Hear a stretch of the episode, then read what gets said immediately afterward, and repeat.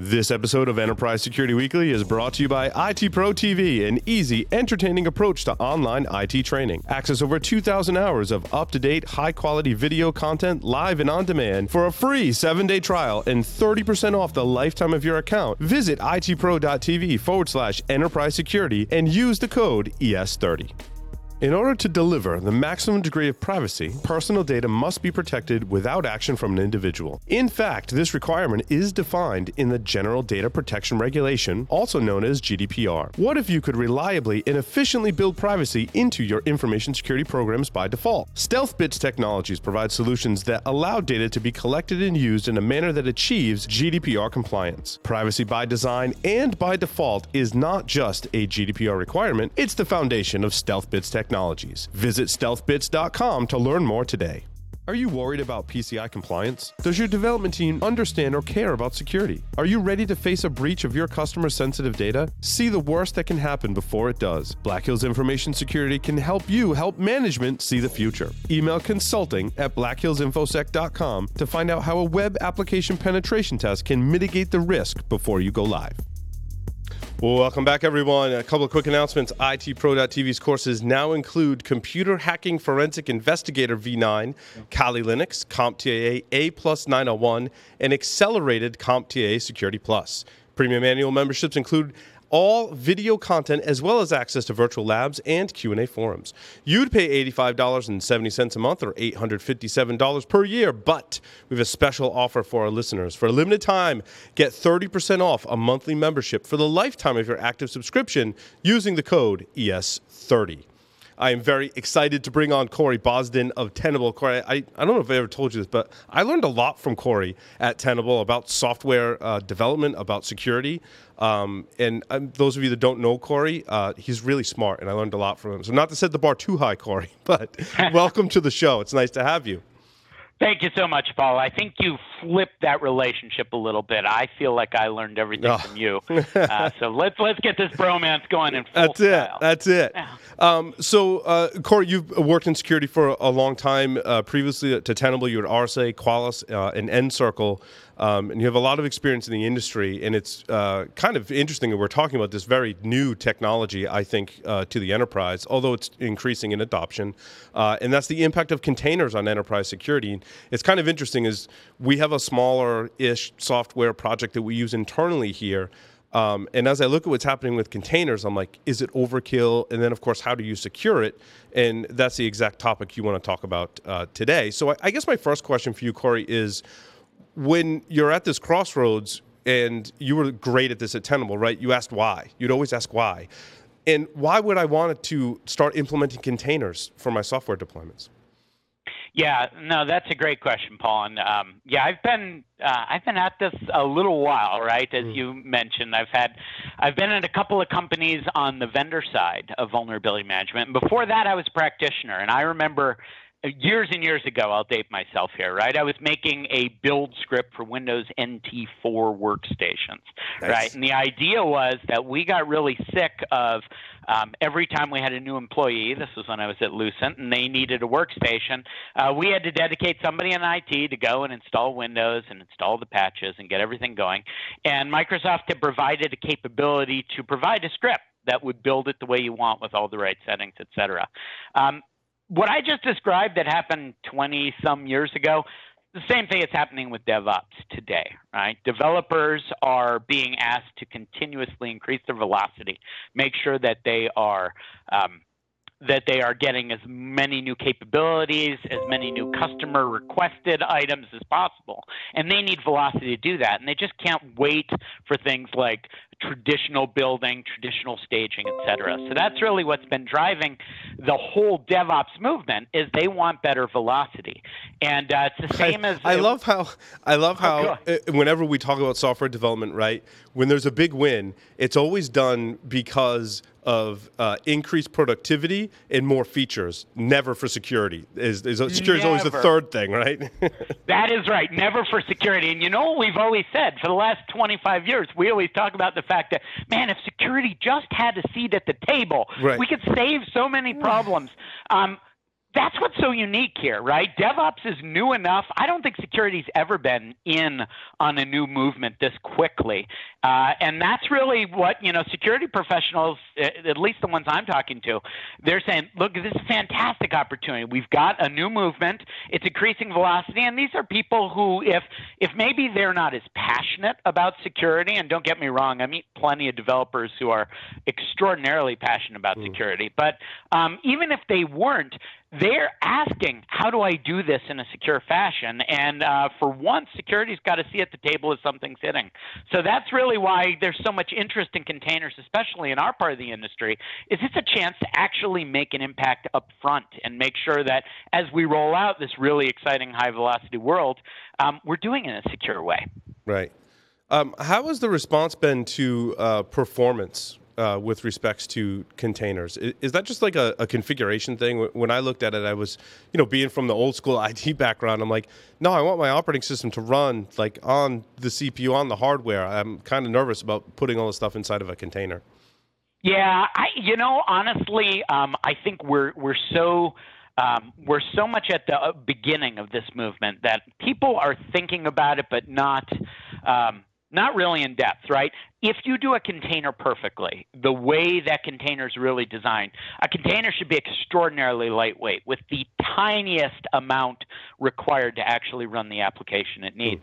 Um, at the end of the day, though, what I find going out and talking with customers, a lot of people are really excited about getting into containers, but the containers mostly look like virtual machines these days. They're right. still pretty heavy, they got a lot of OS. And so I think um, people are figuring out how do containers work and why is Docker different or better uh, than something like a VMware environment. And the next step, Paul, will be now uh, here's what I used to be able to tune, and let me figure out what uh, what I'm gaining or what I'm losing or what new tricks I have to actually squeeze every last bit of performance out of it. Right. As a security practitioner, you, know, I, I get concerned when I look at the container model, and I say, wow, that means people can deploy security exposures like more quickly and efficiently if it's not done right and it's kind of frightening to me yeah it is and um, I, hopefully i will not be too much of a pollyanna on this right but uh, the flip side of that is also true right um, containers they give you the ability to very quickly get patches, fixes, and um, and and really remediate security issues um, as quickly as possible. Right? I mean, I I've I've been on the vendor side for 11 years. I think when I started, uh, whenever I looked at statistics, it normally took somewhere along the lines of 30 days for people to apply a patch from once mm-hmm. it was detected, and it, it, might take 30 days to even detect it. Um, now, you know, 15 years later, I think we're down to 29 days, mm-hmm. right? Um, and so, uh, you and I both know an attacker 29 days is uh, enough time where they can take a two-week vacation in there. So um, yeah, you can put a lot of security problems into your environment really quickly. The good news is uh, you can hopefully fix security problems just as quickly. The key is for us as security professionals to help people make sure they're doing the latter and not the former. Now, when we talk about uh, containers, and I'm by no means an, an, expert in this, I'm learning like most of the rest of us uh, in IT and in security, right? Um, Docker is the technology that actually creates the container. However, you need some other kind of technology that configures your Docker instances uh, and helps you deploy them. So, what options are out there, and what uh, impact to security uh, do they have? Yeah, that, that's a great question, and it really it does require a different bit of thinking. Um, and I'm actually going to jump ahead to what I think we want the desired state to be, right? Because at the end of the day, uh, and again, sorry to go all retro on you, but no, effectively, no, a registry or repository is like uh, when you and I started. It's like a shareware download site, right? you don't know what you're getting out of it, but that's really all it is. It's holding images. It's holding container images that are ready to uh, be turned into actual running containers. Um, and there's nothing wrong with that. That's um, that's a fine way to work it. But really, if you do it right, what you want to do is you want to make sure that the things that are going into that registry are actually clean mm-hmm. and don't have problems. And when, you know, world changes, we have a new vulnerability, a zero day, what have you, that if there are things in there that are affected, ideally you want to fix them right away, but at a bare minimum, you want to stop people from pulling those things down. Say, hey, this container, although I know you're trying to do a pull request on it, mm-hmm. um, we found critical vulnerabilities in it, so we're blocking the pull request. Ask ask the owner to update it. That's really where we want to jump. And so in hmm. that case, some of the build tools like Travis, like Shippable, like Bamboo, um, that's where I know at Tenable we're focusing. We want to check into the registry and see what's in there and let you know if there are problems, but we also want to hook into those build tools so that as things go in and are ready for people to pull them, we know they're clean, and if they're not clean, we can prevent them from getting pulled down. So in a uh, like traditional LAMP environment, right? Although that that model's quickly changing to other databases and web servers and, and application servers. Um, when you uh, you install software inside of the container, and I'm assuming that creates a registry, and then vulnerability scanning tools like Tenable will look inside that registry and tell you, hey, you've got a container, you know, deployed over here, and it's got these vulnerabilities. Is that essentially the high level? Yeah, I think I describe it a little bit differently. Um, let me make sure I, uh, or let me just restate the way I normally do it. I talked about this at the RSA conference, and I'll be doing a similar presentation at Gartner. What I tell people is it's helpful to think of, uh, you know, your developers have tools to build things. I think of them the same way as I think of Microsoft Word. They're working on a file and then they save that file. When they think the file is ready or they're ready to share it, they copy that file to a share, uh, and then other people can download it, view it, etc.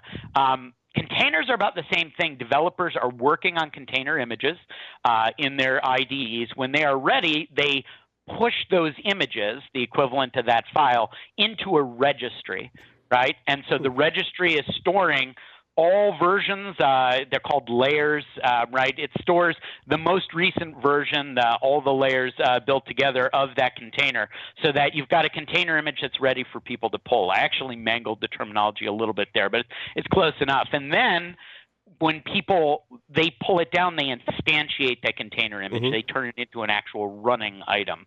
Um, I think that may have been what you were saying, uh, but yes. just uh, wanted to restate that. Awesome. So then, how do we uh, get into this environment and actually do some analysis as to the security, both from a configuration management side and from an actual software vulnerability side?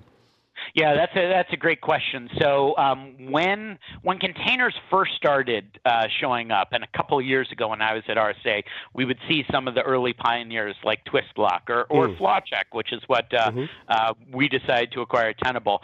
Um, it was very much uh, you know they were thinking about hey you have a registry out there we'll scan that registry and we'll give you a report telling you what the problems were, which is not a bad way to highlight visibility and tell people what's in there, but it, you know, it doesn't really tell you that much. It, it starts to look like the stereotypical equivalent of the vulnerability management guy giving you the 600-page PDF. Yeah. Um, so what um, what has happened is that now tools like uh, Tenable.io container security they actually are incorporated into the build process so that when a developer is doing a compile of an image, um, checking it for vulnerabilities, looking for malware, looking for known uh, vulnerable third-party libraries, looking for mm-hmm. uh, you know pro- programmatic flaws, things like that. Uh, it's done at compile time. They get an error in their uh, build and they, they, they can fix, or um, you know, maybe just warnings go up, but then when it's pushed, it's already been scanned. And that's not bad. That makes sure that things going into the registry are clean. Um, then you normally have some sort of periodic looking into those container images um, to make sure, you know, if new vulnerabilities are published today, you need to know if they actually impact those. So you then have this uh, this process of periodically looking in the registry, what's in there, and let me reassess things that I know were clean when they were pushed in, but maybe uh, the world has changed. That applies not only to vulnerabilities, but also to configuration settings uh, mm-hmm. and uh, you know any system setting really. You know that's interesting, Corey. Um, in, I'm trying to be careful here uh, with with Tenable's products, but in, in working at Tenable, right? Um, and as I evaluated similar solutions and researched other solutions, I kind of looked at it as a, a gap where identifying previously known vulnerabilities in open source components no one really did a good job of that and all these companies started springing up and i'm like well you have to go acquire this whole other solution which they aren't bad, right? To go look for open source vulnerabilities, but that can be really hard. I mean, there's a lot of open source code out there. Um, I mean, just JavaScript libraries alone could be a rat hole. Um, so how does how do we do that today, and, and how does Tenable uh, play into that? Because you kind of touched upon that. Yeah, that's great, and and um, I, I don't want to sound like a complete Tenable shill, so I do want to point out there are right there are a lot of good companies out there. I mentioned Twistlock before, Black Duck's really Mhm. good. Yep. Uh, there are a lot of solutions out there. What we find at Tenable is that our customers who are already using uh, our solutions for scanning traditional infrastructure, for scanning public cloud, what they're saying is, look, uh, it's not that they want a single pane of glass, but they do want one place where it doesn't matter what type of asset it is. Mm. If it's traditional infrastructure, if it's new, um, you know, public cloud, if it's something like OT or IoT, or if it's a container, they want it all in one place. And so when um, that was the approach we took with Tenable.io, uh, is we said let's uh, let's incorporate container security into the IO platform so that it doesn't matter if I'm looking at a container that's got the latest CVE or if I'm looking at Corey's laptop that was scanned. It's a consistent view for practitioners, which doesn't mean um, that there aren't going to be customers who are going to have something like our container security running right alongside a Black Duck. Mhm. Um, and and actually, there are many use cases where that makes a lot of sense. But um, our our approach, and I think what I've heard consistently through the years, when it was first you know laptops dialing in, and then iPhones all of a sudden, what security was always trying to do was give me visibility. Let me at least understand what I have out there, and then I'll figure out how to assess it. Um, and that's the approach we're taking. Is we want to make sure you have all your visibility in one place, and then, you know, we hope you're going to use Tenable tools to do the assessment, but we're going to be really good partners with the other tools you may choose as well. Yeah, I, I think it's a really smart place, especially on the application side, to apply security. I know from my own experience, use the JavaScript library as an example. Like I know I have vulnerable JavaScript libraries, but to configure, even write from scratch a scanner that would go find that vulnerability, like I, it's it, to get the application to trigger that, I have to have a really deep understanding of the application in order to trigger that vulnerability. So identifying it in in the code library before it even goes into production is the right place. Yeah, that's absolutely right. And you know, a great example is something like AWS Inspector, right? AWS Inspector does a lot of the same things Tenable does. Uh, it does them well, and it does them at a great price point. And it's a great starting point. Um, we have a lot of customers who use both. They use that, but they also use our products because even though Inspector gives them a quick way to do things, they're looking for all that visibility in one place. And so that's that's where we think our solution fits in. Um, not to necessarily say thou shalt not use anything else, but security professionals, we're getting a seat at the table. Let's Mhm. pull it into the practices and the tools we already have that we know work. Um, how have you seen uh, the adoption of containers uh, go? Uh, In you know, obviously there's different drivers, but I feel like a lot of people are hesitant. You know, what are some of those top reasons, and, and what can you say to convince people that containers is the way to go? I think a lot of people are hesitant. I will say it uh, in a lot of ways. It reminds me of uh, adoption of cloud, or prior to that, uh, mobile. Right? I I will never forget my. Um, my IT director at uh, at nCircle said, "We will never use iPhones for corporate email." Right? This is 2008. Um, the fact of the matter is, you do. Um, a lot of companies are are wondering right? Um, they're wondering, what do containers do for me? Should I be considering containers? The reality is, developers have deadlines. Developers are looking for higher velocity. It's already out there, just like AWS uh, Mhm. subscriptions were before. Uh, the technology is easy, it's functional, and it delivers a lot of value. So, um, you know, what we're finding is that the really forward-thinking companies, it's amazing, right? I talk to airlines, I talk to retailers, uh, I companies that you would think are as traditional as traditional can be have wholeheartedly adopted DevOps and continuous integration or continuous deployment. And so they're all in on containers. Um, other companies are saying, well, you know, we're considering it. Uh, but then when you talk with their security professionals, they're saying, well, whether management's considering or not, we already know. You know, we found uh, 500 Docker hosts out in our environment. so, um, you know, that's the case where I, again, uh, tying it back to the beginning, what we were talking about, we have an opportunity in security to actually sit at the table.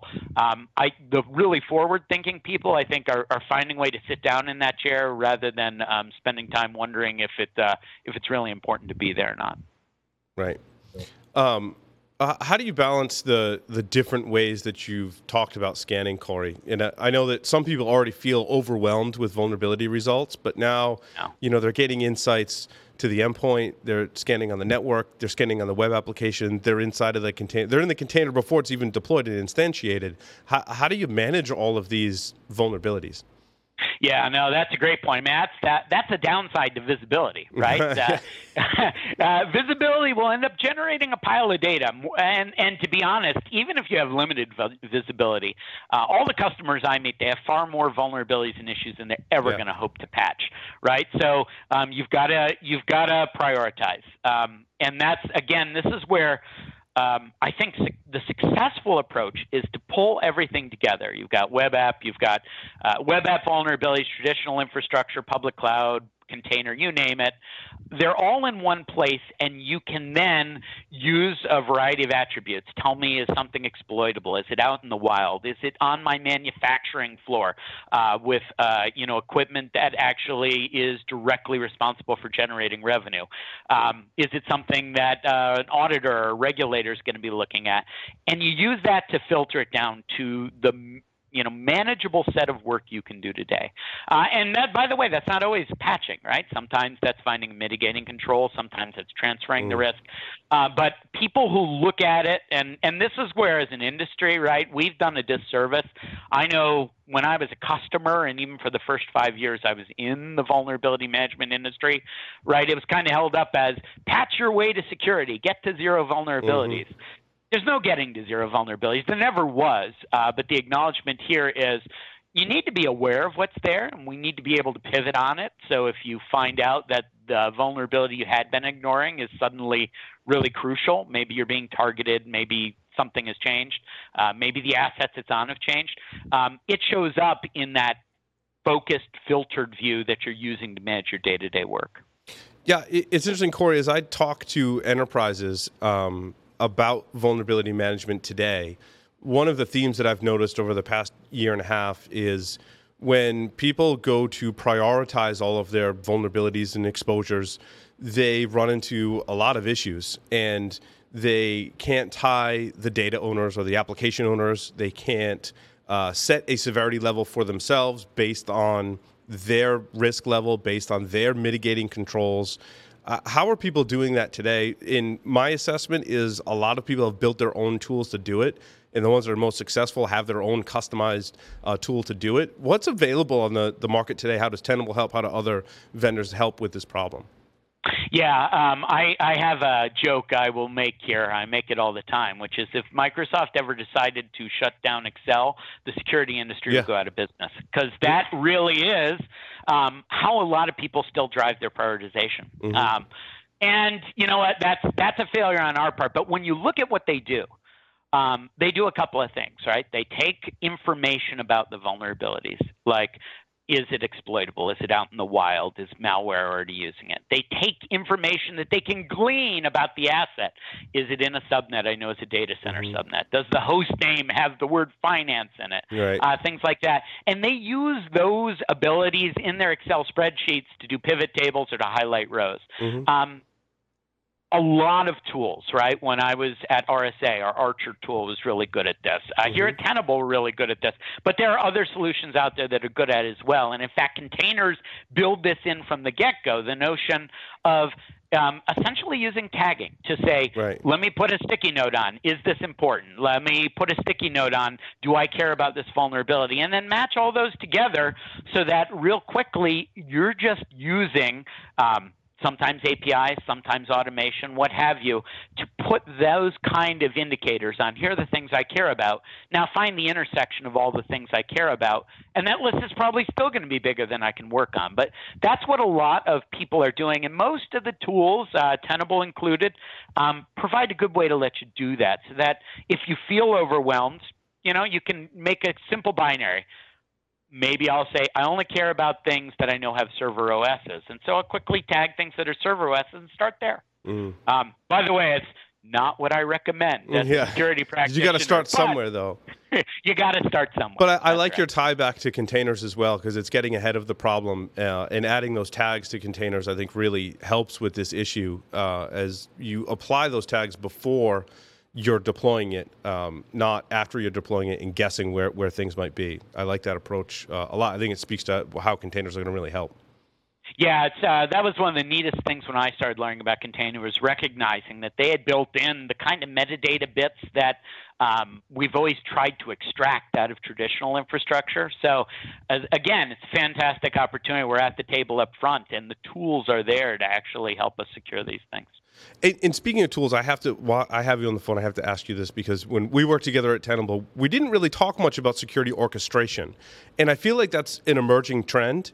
Um, in fact, before all this ransomware stuff uh, surfaced to the, you know came to the surface, I really thought that security orchestration was going to be the big buzz uh, at RSA because we're seeing so many vendors implement this this functionality.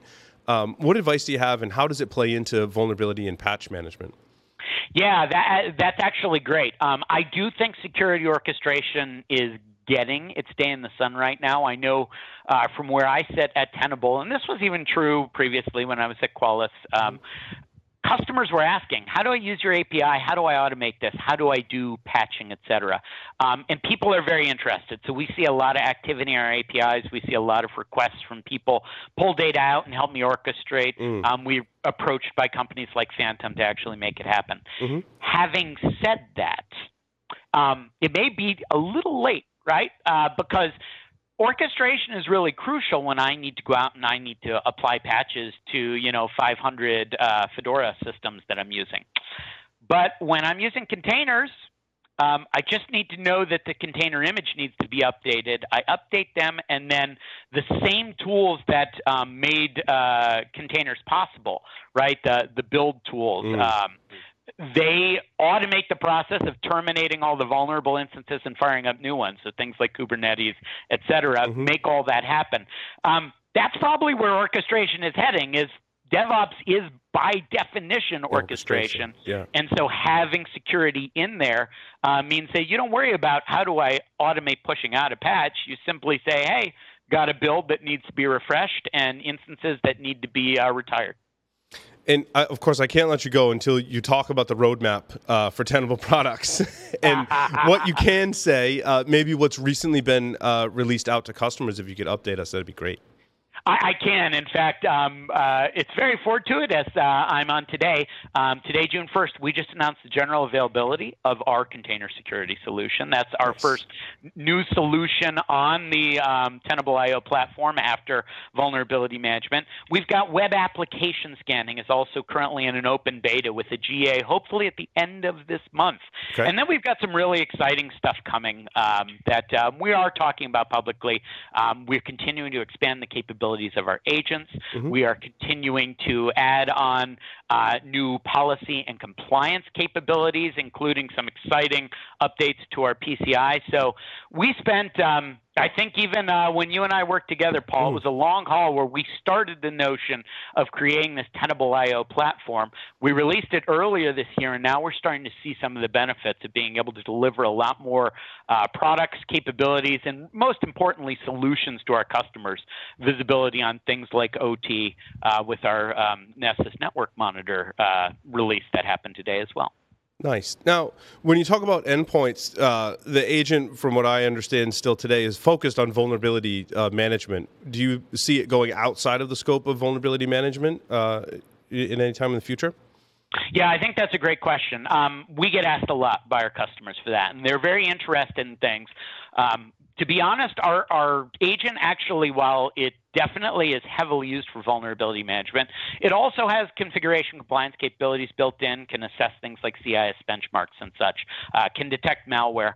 Customers are asking us for more. They're mm-hmm. asking for things like file integrity monitoring, not not a full blown thing like you might get out of other solutions, but some lightweight understanding of what's changing on the system. They're asking us for performance profiling and a variety of other things. So yeah, we're spending a lot of work. Um, our customers have been seeing a lot of updates to agents as we make sure that they're capable of expanding the set of use cases they can handle. But um, for today, uh, a lot of people are just really happy to have an agent that will tell them, you know, what build problems or what vulnerability problems do I have on these systems that before I, you know, I didn't have any hope of getting visibility into. Right. Awesome. Well, Corey, thank you so much for appearing on Enterprise Security Weekly. It's been a lot of fun. It was great catching up with you. Uh, I learned a lot from our conversation, so thank you so much. I appreciate it, Paul. It's great seeing you, and I'll look forward to talking to you next time.